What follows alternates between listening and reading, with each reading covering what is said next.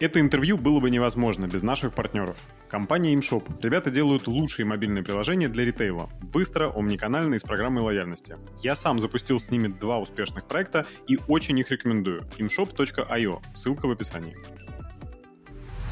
Проекты не двигаются, потому что не хватает IT-специалистов. Нанимать в штат или подключать агентство долго. Самое быстрое решение — SkillStaff. От выбора специалиста до начала работ всего 48 часов. skillstaff.ru. Ссылка в описании. Всем привет и добро пожаловать в Digital Voice. А, сегодня а, у нас с вами не первый раз а, в гостях компания Сбер и Аптека, но в первый раз Наталья Паршкова, которая является директором по маркетингу Сбер и Аптеки. Наталья, привет. Привет. Как дела? У меня отлично. Как у тебя? Сегодня пятница вечер.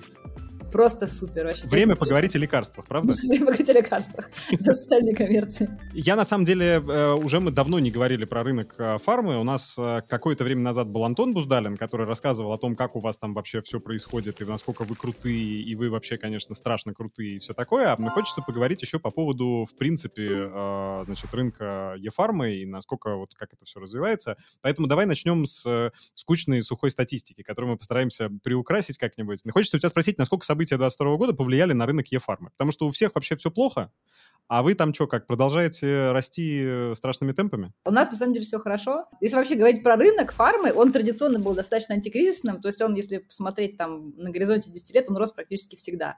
Он состоит из двух частей, из коммерческого рынка и из государственного рынка. И, собственно говоря, если говорить про рынок, то он растет где-то от 5 до 7% каждый год. 2021 а год был таким серьезным, это там плюс 13%, в основном за счет пандемии.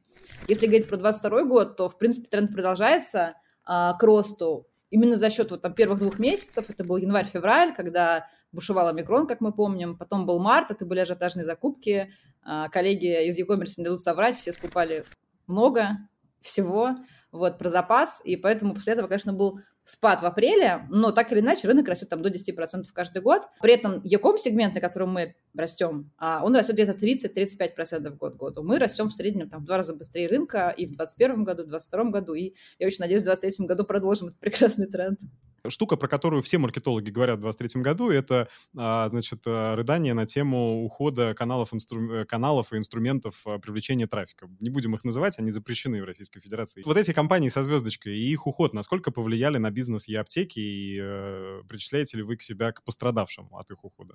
Причисляем, конечно. А как повлияли? Да. Ну вот у вас прям да. серьезный процент э, а, клиентов был из социальных сетей? А, смотри, у нас, так как мы вообще Яком бизнес практически целиком, у нас на 85% э, продаж это онлайн-продажи, то там, безусловно, безусловно, падение трафика сократилось где-то на, в перформансе где-то на 40%, благодаря тому, что ушли компании со звездочкой, а, заморозили TikTok, а, ушел Google и так далее, и так далее. Поэтому это первая история. Вторая история, вот их уход спровоцировал, естественно, повышение аукциона. Мы видели там в пиковые моменты до 50% рост стоимости аукциона. А, это, опять же, там новые реалии для блогеров, потому что, ну, мы понимаем, как сейчас все работает, и действительно там какое-то время э, назад микроблогеры были одним из главных наших инструментов продвижения, в том числе в перформансе. Сейчас там мы относимся к этому чуть более осторожно. Опять же, типа, что мы делаем сейчас? Понятно, что сейчас расцвет CPA, вот, мы там продолжаем искать, естественно, наш трафик в нетрадиционных каналах, в тизерных сетях, масштабируем инап, а, работаем с Яндексом, с OFD-операторами. А, опять же, мы скоро запустим свою партнерскую программу, свою CPA-платформу. И а, для нас еще очень хорошим здесь знаком был наш органический трафик. Мы практически по 80% топ-ядра находимся в топе Гугла и Яндекса, 80% запросов топовых. И особенно в Гугле наши позиции сильны, поэтому уход перформанс из Гугла, конечно, отложился, и э, в Гугле мы видим очень большой рост позиций, которые раньше мы могли привлекать там платным образом, сейчас они на бесплатной основе дают нам очень много трафика. Поэтому для нас это очень хорошо.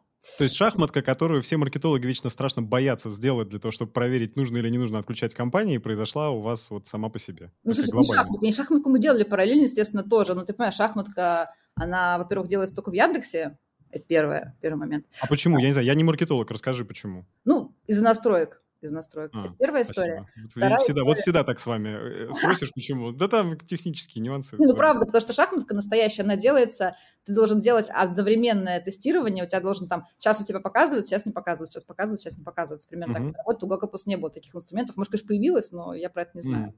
Okay. Вот, поэтому, безусловно, мы лишились какого-то объема трафика, вот, и я говорила, что в пиковых значениях это было до 40%, но быстро перестроились на вот те инструменты, про которые я сказала. Поэтому, Слушай, да, скажи... безусловно, мы пострадали вместе со всеми. Скажи, пожалуйста, вот ты назвала экспериментальные так называемые инструменты. Я примерно догадываюсь, какие, а можешь рассказать, что это за инструменты и насколько эти эксперименты успешны для вас? Вообще, какие для вас экспериментальные сейчас инструменты, которые вы тестируете? Мы сейчас активно тестируем локальный маркетинг, например. Для нас это... Я в, своем, в своей молодости очень много занималась локальным маркетингом и знаю, что это на самом деле очень хорошая штука, но надо очень четко подходить к проверке контрагентов и того, как они работают. Потому что... А что такое локальный маркетинг? Расскажи. Локальный маркетинг – это маркетинг в а, очень узкой зоне доставки конкретной точки, например, да, если это говорить про доставку, либо вокруг а, точки продажи ритейлового, если у него доставки нет. Соответственно, это всякие инструменты по типу э, распространения листовок на ручке дверей, инструменты из разряда э, листовки в бизнесах, которые посещают те же клиенты, которые потенциально могут посещать и тебя. Это на самом деле очень круто работает. То есть, когда, например, а, девушка узнает в маникюрном салоне о том, что есть какая-то скидка в близлежащей аптеке, она там с большей вероятностью туда придет, например. Но это нужно очень четко контролировать, буквально до фотоотчетов, буквально до ежедневных проверок, потому что если речь идет, например, про распространение листовок, то подрядчик э, рискует всегда их просто выкинуть в мусорку, а ты потом сидишь, ставишь свою конверсию, думаешь, почему она такая низкая, а они просто их не распространили. Поэтому из вот таких нестандартных и интересных, это, конечно, локальный маркетинг, но он был всегда, просто в какой-то момент про него забывают, но обязательно нужно к нему возвращаться. Ну, это кросс-промо, я так понимаю, еще, да? Кросс-промо мы делали всегда. А, смотри, кросс-промо очень хорошо работает в бизнесах сиюминутного какого-то заказа. Например, когда я работала в еде, у нас очень круто работала кросс-промо. Мы там до 8-10% новых клиентов получали через этот канал. Это обмен рассылками, обмен листовками, обмен баннерами на сайте, иногда кросс-обмен пушами и там и другие там более какие-то геймификационные сложные механики. Вот, например, то, что мы видим для аптечного сегмента, действительно это работает хуже. Потому что когда ты видишь там сочный вкусный гамбургер или пиццу, ты действительно максимально быстро конвертируешься. Особенно если отправить рассылку в правильный момент. С аптеками сложнее. То есть это должно пройти время, это плановая покупка, и э, ну, действительно нужно вспомнить о том, что у тебя есть какой-то email с каким-то промокодом. Аптека плановая покупка? Да, да. Основной... Серьезно? Да, да. А мне кажется, что это, мне казалось всегда, что это, наоборот, такая максимально импульсная, типа, насморк появился, побежал там за, за пшикалкой. Нет, это несколько паттернов покупки есть. Если ты говоришь про интернет-аптеки, то основной э, именно паттерн действительно плановое пополнение домашней аптечки. Да. У нас есть прям самый основной, наш самый любимый сегмент – это семейные менеджеры. Это я, например, который отвечает за домашнюю аптечку, и когда у меня что-то заканчивается, я обязательно делаю пополнение, у меня все должно быть э, готово, я должна знать, что если что-то случится, у меня все это уже есть, а не я буду там в экстренном каком-то припадке бегать и что-то искать. Поэтому... Слушай, а у вас настроена прям персонализация на этот сегмент, что вы знаете, э, какой у них там, ну, какой у них там ретеншн и когда нужно отправить какой-то пуш условный, да, для того, чтобы, типа, у вас кончился активированный уголь, срочно закупите. Вот промокод. У нас есть такие триггеры, естественно, на пополнение запаса лекарств, о том, что вы покупали линзы, а, они у вас скоро закончатся. Мы ну, об этом. Да? Угу, угу. А кто вообще, в принципе, сейчас ваша аудитория? Меняется ли она с ходом развития бизнеса? Смотри, если говорить про рынок интернет-аптек, как таковой, то действительно основная аудитория всегда была женщины, и мы не исключение, мы действительно очень похожи все между собой. Это семейная аудитория с детьми, опять же, где лидером принятия решения выступает девушка, обычно девушка там 30-45 лет, она принимает решение о покупке, а покупка, опять же, носит часто плановый характер, и покупает она на всю семью, на себя, на детей, на мужа, на родственников, это важно. Если говорить про нашу сегментацию, мы используем четыре основные сегмента. Это семейные менеджеры, про которых я тебе как раз рассказала, а, люди с хроническими заболеваниями, это а, исторически самые старые, наверное, самые лояльные клиенты интернет-аптек, потому что они первые поняли, что в интернете гораздо больше ассортимент, в интернете дешевле, и попробовали, им это понравилось, они остались с нами. Еще есть умеренные скептики, это ребята, которые перепроверяют информацию, прежде чем что-то купить. Когда они получают направление от врача, они, соответственно, читают про это, потом они спрашивают знакомых, и только потом, когда они агрегировали всю информацию и, возможно, сходили к еще одному врачу, по принципам доказательной медицины они делают заказ. Это важно, вот я, например, тоже, наверное, отчасти могу себя отнести к таким людям. А мнительные любители себя накручивать. Вот я могу себя к таким отнести, знаешь, когда у тебя что-то заболело, и ты сидишь и гуглишь, у тебя назначен уже там какой-нибудь типа визит к врачу, и ты сидишь, гуглишь и думаешь, ну все, короче. Не знаю, как я аптека, но вот Значит, место на кладбище нужно уже, нужно уже бронировать. Нет, до такой сегментации я не могу дойти. Это, мне кажется, уже какие-то личностные характеристики каждого человека. Да, мы верим, да, что, это... да, мы верим, что мы можем помогать людям а, в просвещении, да, можем рассказывать про доказательную медицину. У нас там много инструментов для этого есть, но мы, конечно, не запугиваем никого ни в коем случае, не будем на этом играть никогда. А, я тебя понял, хорошо. Расскажи, пожалуйста, в принципе, о стратегии сейчас. То есть э, с учетом того, что уходят какие-то каналы привлечения, с учетом того, что вот как-то меняется покупательская способность аудитории и вообще происходят все эти события там в мире, в России и так далее, насколько меняется в целом ваша стратегия и меняется ли она? Я могу рассказать тебе вообще, как она менялась на протяжении там, последних лет. В принципе, ну, что важно понимать, мы строим бренд. То есть для нас самое главное – это построить бренд, который станет лидером на, в рынке интернет-аптек, станет брендом номер один для потребителей. Мы к этому идем. Начали мы свое путешествие в 2020 году, когда я присоединилась к компании, и мы были локальным бизнесом, то есть мы присутствовали в Москве, Санкт-Петербурге, и там наша основная стратегия была а, усиление присутствия, в, так сказать, в домашних регионах. В 2021 году у нас пошла очень активная региональная экспансия, и а, мы открыли там порядка 75 новых городов. Наша задача была очень быстро выходить в эти города и строить а, региональную маркетинговую стратегию, мы буквально за месяц иногда узнавали, то есть мы понимали pipeline городов, которые мы откроем, но мы не понимали, когда точно они будут открываться, потому что ну, открыть 75 городов новых, учитывая, что мы не просто добавляем новый город галочкой на сайте, а мы строили товаропроводящую цепочку, мы строили логистическую цепочку, мы открывали дарк сторы, которые мы называем хабами, привозили туда товар и так далее. Поэтому а, иногда мы реально за месяц узнавали о том, какие города у нас открываются. У нас была очень гибкая сделка на ТВ региональная, и мы договорились с НАРА о том, что мы можем переносить веса, можем переносить города а, и сплитить бюджет так, как нам нужно в рамках там вот этого периода до сентября, потому что мы реально бежали и подтверждались буквально за месяц. На каких-то каналах не было а, места, там были красные светофоры, мы предоставлялись и так далее. То есть была прям гонка-гонка. Достраивали мы охват с помощью наружной рекламы, с помощью радийной рекламы, а, подключали перформанс, причем мы действительно очень сильно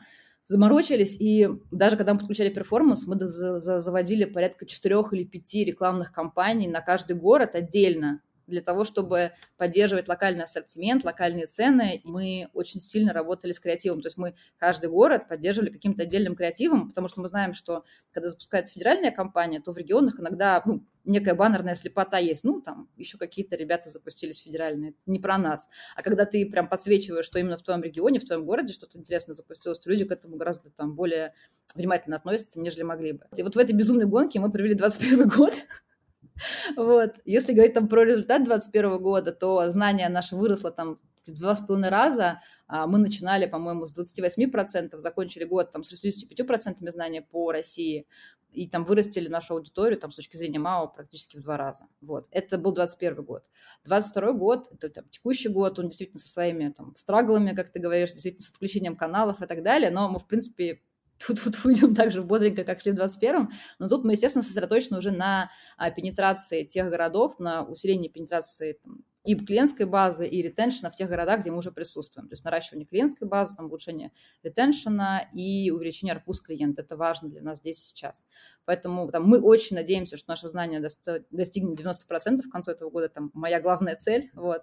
И на 23 году мы уже сконцентрируемся на том, чтобы стать топ of mind, потому что принципе, мы знаем, да, что для того, чтобы построить бренд там сильный, а, который будет приносить тебе там стоимость новых клиентов до четырех раз ниже, чем бренд, которого знают там не так сильно, не так активно, нужно там от трех до пяти лет. Вот у нас сейчас будет как раз третий год, вот, и дальше мы должны уже выходить на передовые позиции скажем так. Это если говорить про стратегию как бы в общем, глобальную, да, а если говорить про расклад по каналам, то, как я уже сказала, мы используем всю воронку целиком. Если говорить про верхний уровень воронки, мы используем а, телевидение как основной драйвер построения знания бренда. Мы достраиваем знания там Light TV вьюерзами онлайн-видео. Дальше мы идем а, рекламными кампаниями. У нас там от 6 до 7 рекламных кампаний в течение года. Мы достраиваемся наружной рекламой. А, радио и телек у нас уже давно федеральные. И на местах мы работаем локальным маркетингом. То есть так, там, где мы видим какие-то проседания, мы разрабатываем отдельную рекламную кампанию, отдельную под каждый город или даже под каждую точку.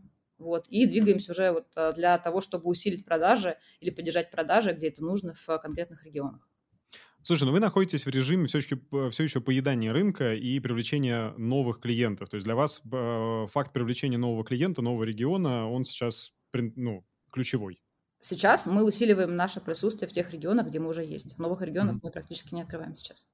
Я просто к чему это спрашиваю, потому что хочется спросить у тебя по поводу CRM-стратегии. Многие маркетологи в 2022 году говорят о том, что ой, CRM — это вообще, конечно, заново изобретенный э, для нас э, золотой канал, потому что а, настолько эффективны оказались, значит, все эти... Ну, они всегда и были, эти имейлы страшно эффективные, пуши страшно эффективные и так далее. И, в общем, мы начали выжимать э, lifetime value из своей базы, работать максимально на это. Вот как ты думаешь, а, ну, произойдет ли в вашей стратегии вот это изменение с того, чтобы поедать рынок и привлекать любой ценой новых потребителей в то, чтобы выжимать ретеншн и LTV из э, огромной базы?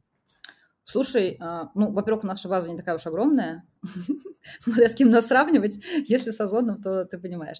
А, retention... Не, ну вы же классифайт, ну как не классифайт, а как это сказать правильно, что вы... Конкретный... У нас все свое. Да, ну вы, вы, я имею в виду, что вы работаете в конкретной нише, все-таки с Озоном тяжело сравнивать, потому что вы футбольные мячи не продаете, а они продают. Футбольные мячи мы не продаем. Вот, Да, я смотри, ретеншн, он был важен всегда, то есть когда мы говорим там про естественное развитие большое и очень сильное в новых городах, оно, безусловно, должно сопровождаться поддержкой ретеншна текущих пользователей, иначе, ну, иначе говорить не о чем. Естественно, как там стратегия должна быть комплексная.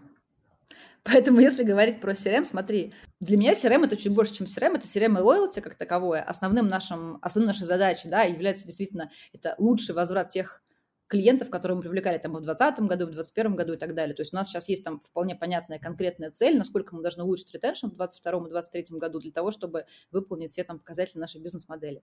А, поэтому там первое, да, что я, про что я хотела бы рассказать, это построение CDP. Понятно, что пользовательские данные сейчас внешние системы будут не так охотно отдавать. Это уже видно на примере Apple, это уже видно там на примере других систем, поэтому First Party Data становится как никогда более важной и более актуальной. Поэтому все, что мы собираем про пользователей, мы храним внутри CDP. Для нас это и золотая запись клиента, и настройка всех триггерных коммуникаций, опять же, которые через эту CDP идут. Поэтому для нас CDP – это, во-первых, акции, те акции, которые мы можем пробрасывать как в онлайне, так и в офлайне, потому что мы не только, а, мы умниканальный игрок, мы не только в онлайне, 15% наших продаж идут через офлайн точки, поэтому построение там, золотой записи клиента и перевод клиентов из онлайна в офлайн и построение умниканального клиентского опыта действительно очень важная штука. Поэтому это акции, это программа лояльности умниканальная, опять же, прикрученные туда к всем клиентским данным пуши и рассылки, это сегментация, автосегментация, ручная сегментация. Все должно делаться быстро и без дополнительных каких-то ресурсов со стороны аналитиков, потому что вот я общалась там с коллегами из одной компании, мне рассказали, что действительно для того, чтобы выделить и вы, выгрузить клиентский сегмент, они работают с SQL-запросами. Ну, это тяжело. Я вот не хочу работать с SQL-запросами, и мы не работаем с SQL-запросами, поэтому действительно вытащить для нас клиентский сегмент – это ну, вопрос нескольких минут. И настроить на него либо триггер, либо настроить на него какую-то точную разовую коммуникацию. У вас своя CDP-шка или какая-то готовая с рынка? Мы используем Mindbox. Там уже мы аккумулируем данные о клиентах, туда же прикручена аналитика, и, соответственно, там дальше могу рассказать про то, как мы ее используем.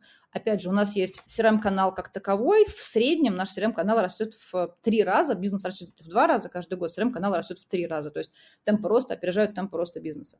Мы начинали с рассылок, это был там 20 год, середина 21 года, начинали с рассылок, потом добавили пуши. Естественно, пуши – это наша основная точка роста, потому что в email-канале мы сейчас приблизились, наверное, к своему верхнему уровню, то есть действительно там дальше а, объем растет исключительно за счет увеличения объема покрытия. То есть у нас нарастает база, и, соответственно, мы с этой базы больше получаем заказов. Но это Почему? Не... Потому что вы видите, если начинаете больше пушить, то отток начинается? Да. У нас есть политика контактов, это на самом деле очень важная штука. А, политика контактов для нас архиважная, потому что мы не marketplace, мы не частотный бизнес, и если пользователь будет а, от Сбер и аптеки в день получать по два пуша, он просто уберет приложение и больше к нему никогда не вернется. Это прям правда. Мы там по внешней аналитике, которую рассказывают на конференциях, видим, что там 70%, в общем, основной паттерн – это надоевшие пуши. Поэтому человек просто вместо того, чтобы отключать, иногда просто удаляет приложение целиком. Поэтому наша политика контактов подразумевает не больше двух писем на одного клиента в неделю и не более одного пуша на клиентов в неделю. Это как первая история. И это, это очень важно, особенно там в нашем сегменте, с, ну, в нашем бизнесе с не такой высокой частотностью, как какой-нибудь Игрош или, там, или маркетплейсы. Мы работаем с клиентами очень аккуратно, но при этом мы понимаем, что если мы говорим про узкоспециализированные, точнее, узкосегментированные пуши, то если с одного пуша мы зарабатываем в среднем, например, 2 рубля общего, то есть мы просто отправили пуш на базу, заработали с него 2 рубля и понимаем, что ну, 2 рубля. Ну, много, мало, мне кажется, не очень много. При этом, если мы делаем там больше трех параметров таргетинга в одном пуше, то мы можем заработать с узкоспециализированного пуша там до 12 рублей. Это уже как бы прям круто и похоже на то, что мы хотим. Но на вале, э, на объеме валовом это заметно? Конечно. То есть вот такая сегментация более точечная, она более эффективна, чем шарашить по всем «Ура, у нас день шопинга, распродажа 40%». Ты в 6 раз больше зарабатываешь с одного пуша, нежели просто добавляя туда как минимум там три параметра. То есть, например, если ты просто делаешь пуш с напоминанием о том, что эгегей, в Сбер и аптеке скидка 20% на витамины. Все такие, ну ок, хорошо, окей, мы поняли. А если ты понимаешь, что ты отправляешь на сегмент девушек, которые там либо беременные, либо недавно родили, а, зная, что им нужен витамин D, либо они покупали до этого витамин D, делаешь это в правильное время для них, да, когда они обычно покупают, и выбираешь там тот сегмент, который а, предположительно сейчас должен сделать покупку, то у тебя заработок с такого пуша будет в 6 раз выше. И действительно, и ты отправляешь правильный пуш о том, что э, скидка на витамины для беременных, включая витамин D, такой-то такой-то. Это работает там действительно намного лучше, чем просто обычные пуши, которые шарашат по базе. Скажи, пожалуйста, а все равно именно промо является двигателем торговли и без э, промокодика или скидочки нифига не продается?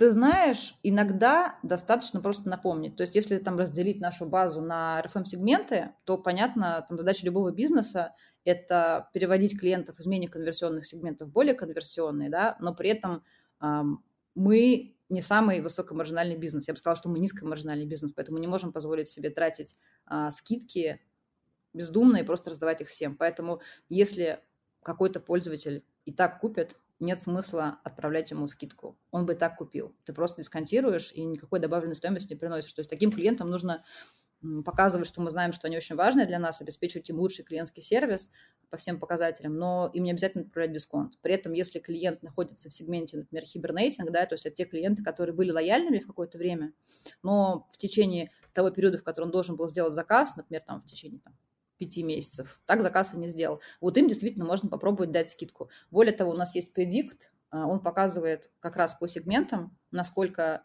вот этому клиенту нужно, либо не нужно давать скидку. И в зависимости от этого ему отправляется триггер. А если сегмент, например, с базы лост, то мы понимаем, что там супер низкая отдача, и тратиться на них вообще смысла никакого нет. Они даже, скорее всего, письмо не откроют, и пуш твой не получат. Поэтому Слушай, это... нужно давать в правильный момент правильным людям и с правильной целью. Иначе ты просто дисконтируешь всю базу и тратишь большие деньги на это. Да, да, это, это, это правда. А, мне очень интересно, у вас а, аналитический отдел какой-то свой внутри? Который со всем этим работает, потому что CDP-шка CDP-шкой, она просто сама по себе, конечно, инсайтов не так много дает, и без аналитиков все это не сильно летает. Ну, слушай, у нас тесная продуктовая связка с командой продукта, потому что это самое важное. Если говорить там про CRM, то CRM без продукта ничто, потому что, во-первых, ты должен пуши куда-то приземлять, это важно. У нас есть свой э, прям раздел персональные скидки в личном кабинете. Мы недавно его запустили, это может быть месяца четыре назад. И когда мы отправляем персонализированный пуш, мы приземляем клиента на э, страницу в личном кабинете. И, например, в личном кабинете он может увидеть все свои персональные предложения, выбрать, вернуться к ним, если он, например, что-то забыл, и воспользоваться предложением. Там это первая история к персонализации, да, если мы переходим. И дальше мы будем именно в эту сторону активно идти, потому что персонализация – это то, что ценят клиенты здесь сейчас. Ну, прям это важно. Мы понимаем, что те же самые зумеры, они, если зайдут на сайт и не видят подборку специально под себя и выдачу специально под себя, они просто уйдут с этого сайта и никогда не вернутся. Ну, это важно, это мы должны понимать уже здесь и сейчас. А у миллениалы, да, они, может быть, действительно там какое-то время по походят, но потом все равно расстроятся и уйдут туда, где им предложат предложение, которое будет релевантно конкретно им. Поэтому если там переходить к персонализации, то у нас на самом деле очень много вещей завязано именно на персонализацию продукта, и вот в этом плане наш CRM-маркетинг очень тесно работает с продуктовой командой. Угу, то есть аналитика и генерация гипотез находятся там в продукте? Нет, это совместная работа. Mm. Кроссфункциональная команда. Кроссфункциональная, ну, слава богу. Кора... Омниканальная, можно сказать. Тогда будет Омниканальная, кроссфункциональная. А, хорошо. Ну, в общем, от вот этой темы, значит, работы с э, вашей клиентской базой, а, интересно перейти к теме того, насколько e-аптека ощущает, что она сама становится уже а, благодаря все-таки, ну, большой вашей клиентской базе и количеству людей, которые являются вашими посетителями. Кому интересно, могут на CMMR Web сходить, посмотреть, сколько у вас там посетителей. Насколько вы являетесь сами уже таким медиа-инструментом? Насколько вы сами влияете на покупательские предпочтения, на клиентский путь, на то, как клиент находит э, и открывает для себя новые продукты? Клиентский путь, если говорить про покупку лекарств, он действительно а, начинается с, обычно с симптома. То есть у человека появляется какой-то симптом, скажем, у него заболела голова или у него заболела нога, дальше он этот симптом гуглит, читает, что с ним может быть, вот. И там дальше, в зависимости от степени его возбудимости, он а, либо читает дальше, либо идет к врачу, и после этого он принимает решение о покупке. Если он принимает решение о покупке без врача, то, естественно, он идет в тот сервис, который может наиболее быстро закрыть его проблему. Если это врач, то между ними появляется еще врач. А что мы делаем для этого? Для этого мы не можем рекомендовать, это важно, мы не можем рекомендовать а, клиенту покупать те или иные препараты. Мы не врач, это может делать только врач. Это как бы первый постулат. Но мы можем, и мы работаем над тем, чтобы а, рассказывать о здоровье, здоровом образе жизни нашим клиентам. Поэтому мы развиваем наш блог «Форма». У него сейчас уже более 200 статей. И причем эти статьи мы пишем не просто с, там, с редакторским составом, а у нас действительно уникальный редакторский состав. Это люди с медицинским образованием. Мы привлекаем для написания всех статей врачей, используя их знания, да, используя там а, тот опыт, который накопился у наших медицинских авторов, мы выпускаем вот эти статьи. Дальше мы интегрируем эти статьи, естественно, помимо формы в нашу коммуникацию, то есть мы делаем дайджесты рассылок, мы часто ведем пуши, например, а, на подборки, но при этом в подборке в конце у тебя идет статья, которая поясняет тебе, да, например, какая разница да, между теми или иными препаратами, или там какая польза, или наоборот, с чем лучше принимать тот или иной препарат. То есть это а, обогащение жизненного пути клиента, да, теми, той информацией, которая может ему быть необходима. Таким образом, мы действительно закрываем отчасти жизненный там, жизненной необходимости, вот тот самый CGM, который есть при покупке лекарственных препаратов. Вот. Но мы никогда не можем советовать что-то определенное купить. Мы придерживаемся принципов доказательной медицины, и мы обязательно всегда приводим цитаты именно врачей. Для нас это прям супер важно. Помимо того, что вот у нас есть наш блог «Форма», мы еще выпускаем некоторые внешние проекты. Вот, например, в этом году это было шоу на приеме У, шоу, где комики, известные комики, а, приходили на прием к врачу и задавали ему вопросы о том, там, о каких-то таких вещах, о которых, может быть, кто-то знает, но было бы интересно услышать из первых уст. Там, это было от храпа до выпадения волос.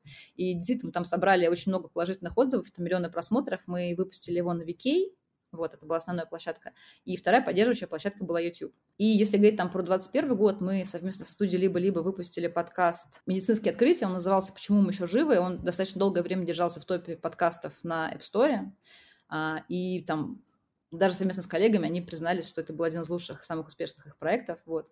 А, мы рассказывали, какие медицинские открытия появились благодаря самым неожиданным событиям в мировой истории. Это было прям очень интересно. Федор Катасонов озвучивал этот подкаст. Это, наверное, там второй или третий шаг в сторону того, чтобы просвещать людей, да, не запугивать их ни в коем случае, как я говорила, ни в коем случае не там навязывать им что-то, да, а просто заниматься просветительской деятельностью, действительно, там, вот с точки зрения экспертного позиционирования рассказывать о том, что следить за своим здоровьем – это важно, нужно, иногда даже интересно.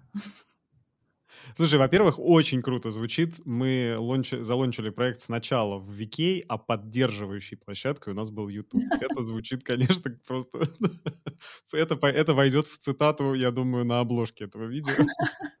Мы сейчас проговорили фактически два инструмента. Один — это верх воронки, это прогрев такой, ну, скорее направленный на узнавание бренда. А второе очень похоже на SEO-статьи, встроенный в CGM, э, контент, который, да, на доказательствах, это статья, это текст, это правильные заголовки, тексты и, в общем, ключевые слова и все такое.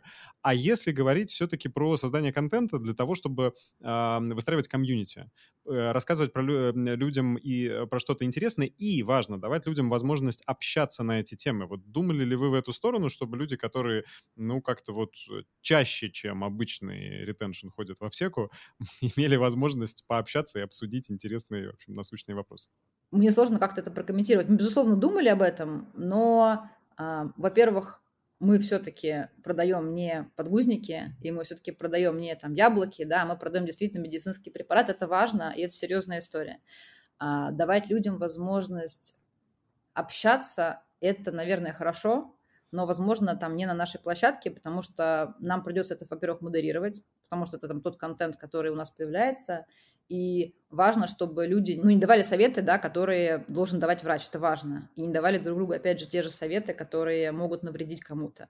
Поэтому здесь вопрос модерации и того, насколько мы заботимся там о своих пользователях и там готовы или не готовы к тому, чтобы они э, давали советы, которые нам придется модерировать, ну, это тяжело, это прям... Ну, то есть, на самом деле, правда, да, построение комьюнити — это задача, над которой многие бьются именно из-за как раз потери first-party даты и э, желания намагнитить аудиторию вокруг своего бренда и какой-то площадки, где все будут общаться, но, с другой стороны, именно в вашем сегменте огромное количество ограничений и, конечно, ответственности. Потому что Ответственность, в первую очередь, да, то есть даже дело не в ограничениях, из ограничений, на самом деле, есть только запрет на рекламу рецептурных препаратов.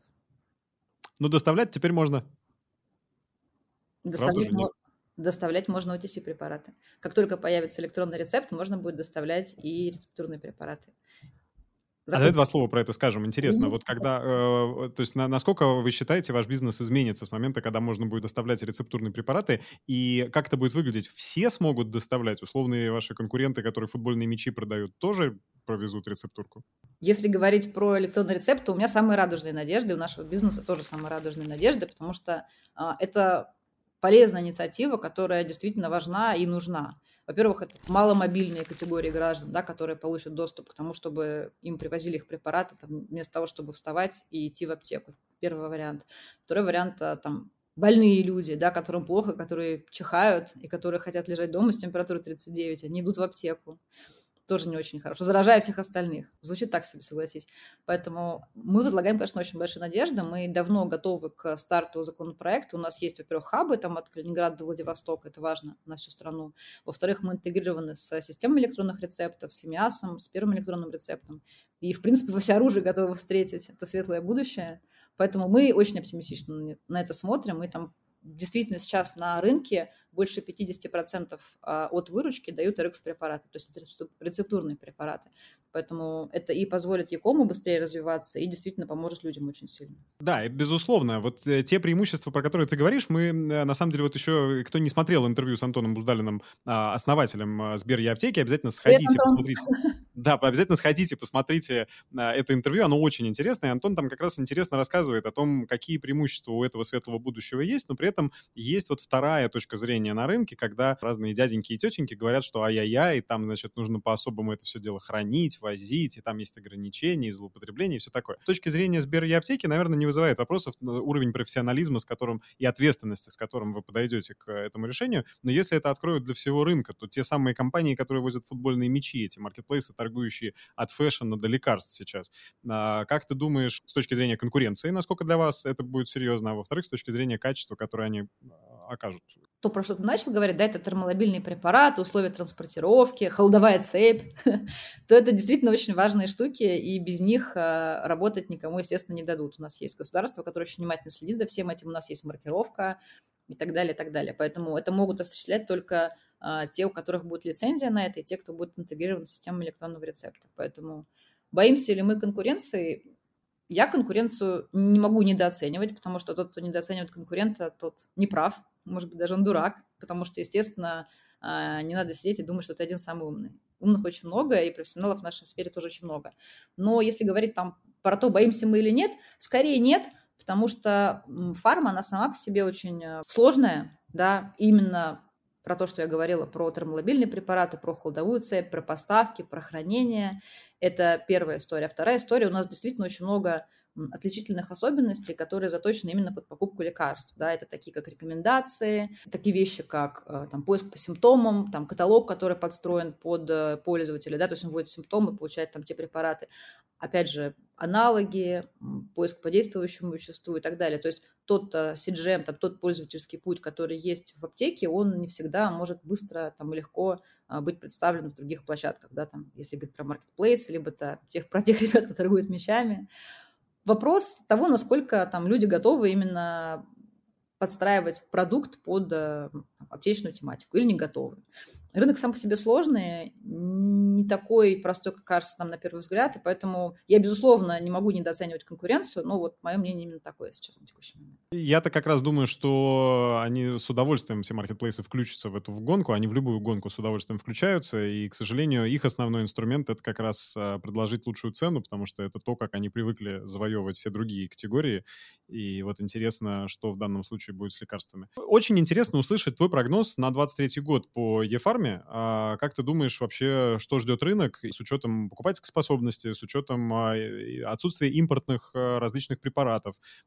Что ждет рынок e-фармы и e-фармы в 2023 году? Если говорить про рынок, то я думаю, что он продолжит рост. Я думаю, что это будет рост на уровне там, 10%, потому что был ажиотажный спрос в начале года, в начале 2022 года.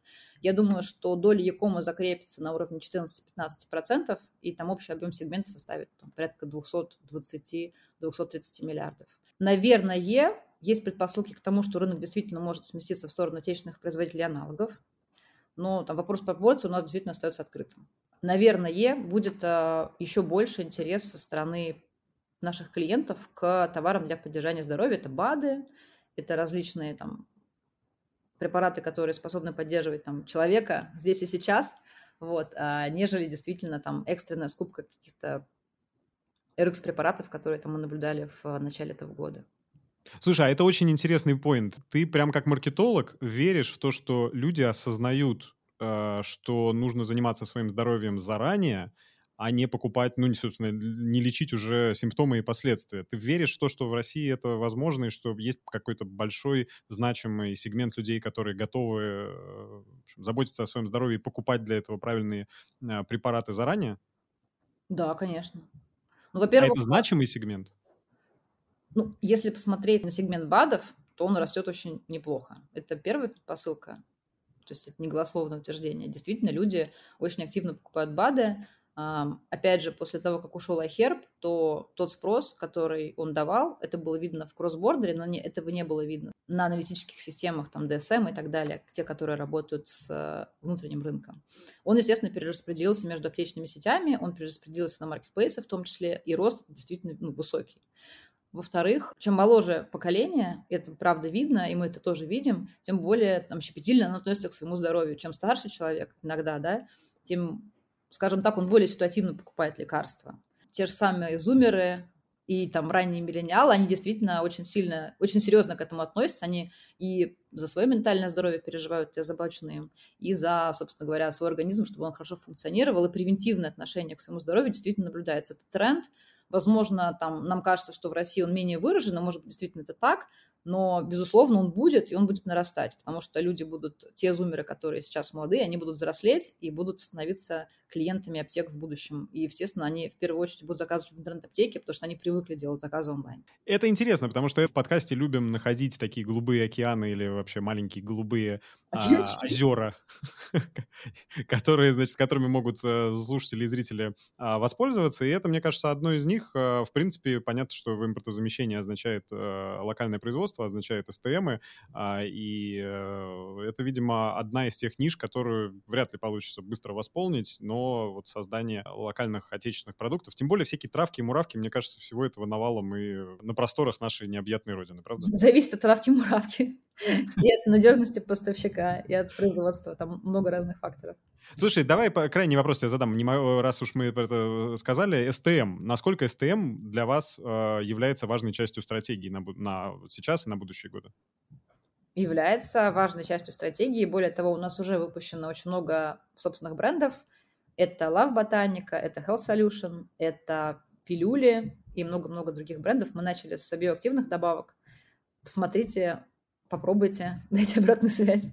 Слушай, интересно, потому что мне кажется, что как раз вот в следующем году STM, он, он и так до этого был драйвером рынка, и многие-многие шли в STM. А, просто если до этого это были абсолютно причины маржинальности, то сейчас это просто причина еще отсутствия а, каких-то товаров, и STM просто быстрее их заместить, чем ждать, пока кто-то вырастет бренд и продукт. Ну, слушай, STM в основном делают для того, чтобы поднять маржинальность бизнеса. Потому что если ты продаешь чужой товар, ты работаешь с той наценкой, которую ты можешь дать, и зависишь от конкурентов. А если ты э, заводишь собственный, собственную марку, то ты можешь ставить там маржу гораздо выше. Наталья, спасибо огромное за суперинтересный рассказ, даже поиск некоторых голубых океанов для наших зрителей и слушателей. У нас есть голубой океан? Мне кажется, да. Нужно делать э, БАДы и производить их в России. Все срочно побежали регистрировать. Э, что, что там должны зумеры сначала? Доменное имя зарегистрировать красивое. А, значит, я напоминаю всем зрителям и слушателям, что а, необходимо обязательно подписаться на этот канал, потому что каждую неделю мы с вами общаемся с лидерами рынка ритейла, digital а и e-com а для того, чтобы вы могли узнавать вообще, чем рынок живет и э, какие-то основные инсайты. Во-вторых, нужно обязательно оставить какой-нибудь комментарий о том вообще, э, как ваша жизнь связана с лекарствами, с конкретной компанией Сбер и Аптека, что вы думаете по поводу CGM, значит, и так далее. Мы оставим ссылочку на Сбер и Аптеку в описании. Приходите туда, покупайте сервис, ребят, действительно крутой. И используйте промокод на новых клиентов. Во, и мы еще промокод оставим. описанием. Да, ссылка на Сбер Аптеку будет в описании, и промокод э, для вас тоже будет обязательно в описании. Наталья, еще раз спасибо тебе большое. Будем на связи и будем следить за крутым развитием Сбер Аптеки. Спасибо, что пригласили. Хорошего вечера, хороших выходных всем. Спасибо. Хорошего вечера. Пока-пока.